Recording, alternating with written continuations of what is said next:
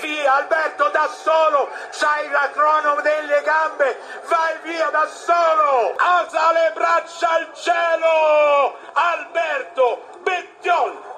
Grandissimo, da la Toscana, con amore.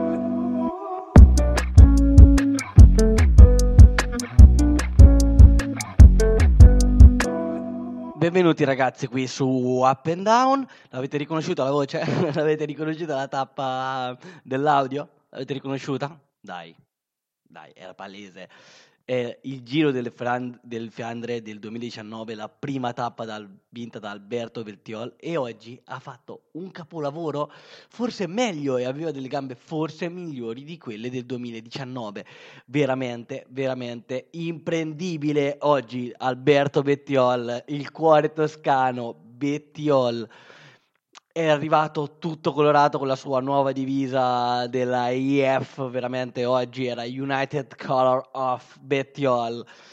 Io non... ehm, era stata una tappa ehm, cater- cateri- caratterizzata dall'ennesima fuga di giornata, ma cioè, non possiamo dire niente perché prima di tutto ha vinto un italiano, prima di tutto ha vinto un mio idolo e poi ehm, era una tappa pr- principalmente pianeggiante, 233 km, e quindi gli uomini di classifica non aveva senso che facessero tirare la squadra. Sagan ha lasciato andare tutti perché una tappa l'ha già vinta. La ciclamino ormai è sulle spalle e se arrivavano in volata forse rischiava di perderla perché comunque non è un velocista puro. Cimolai e, Via- Viviani ancora non hanno vinto, quindi magari avevano mh, una motivazione in più per vincere. Ha lasciato andare questa fuga ricolma di italiani ed è andata, è andata, è andata.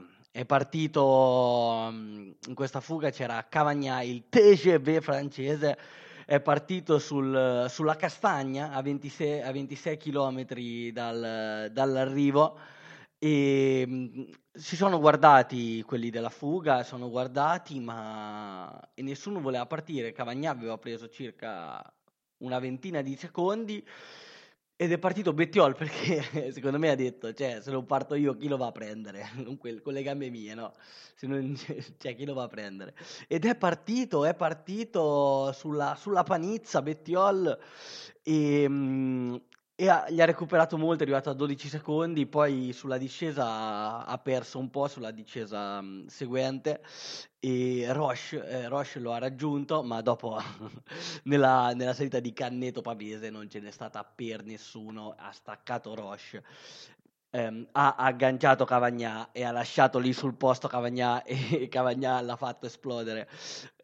Bettiol ha fatto esplodere Cavagnà, non ce la faceva più e ha perso tantissimo tempo veramente. Dopo sulla discesa seguente e, e l'arrivo a Pradella, una cronometro che è una delle sue, delle sue specialità con, con le classiche.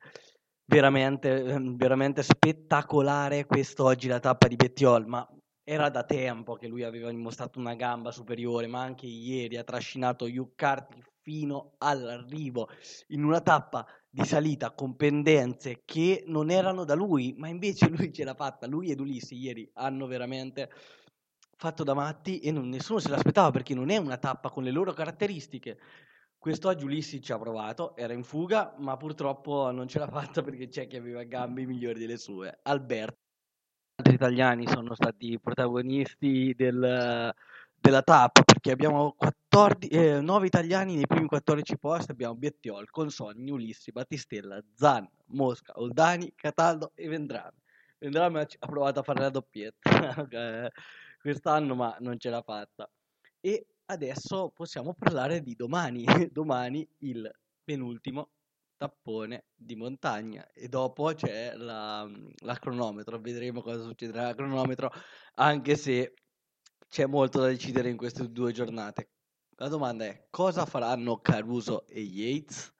Perché secondo me sono loro che si devono muovere, anche se si muoveranno anche Vlasov e Carti, se avranno della, della tappa di domani. Sono 166 km da Abbiategrasso eh, all'Alpe Mera di Valsesia e ha tre GPM, uno di quarta, uno di terza e l'ultimo di prima categoria.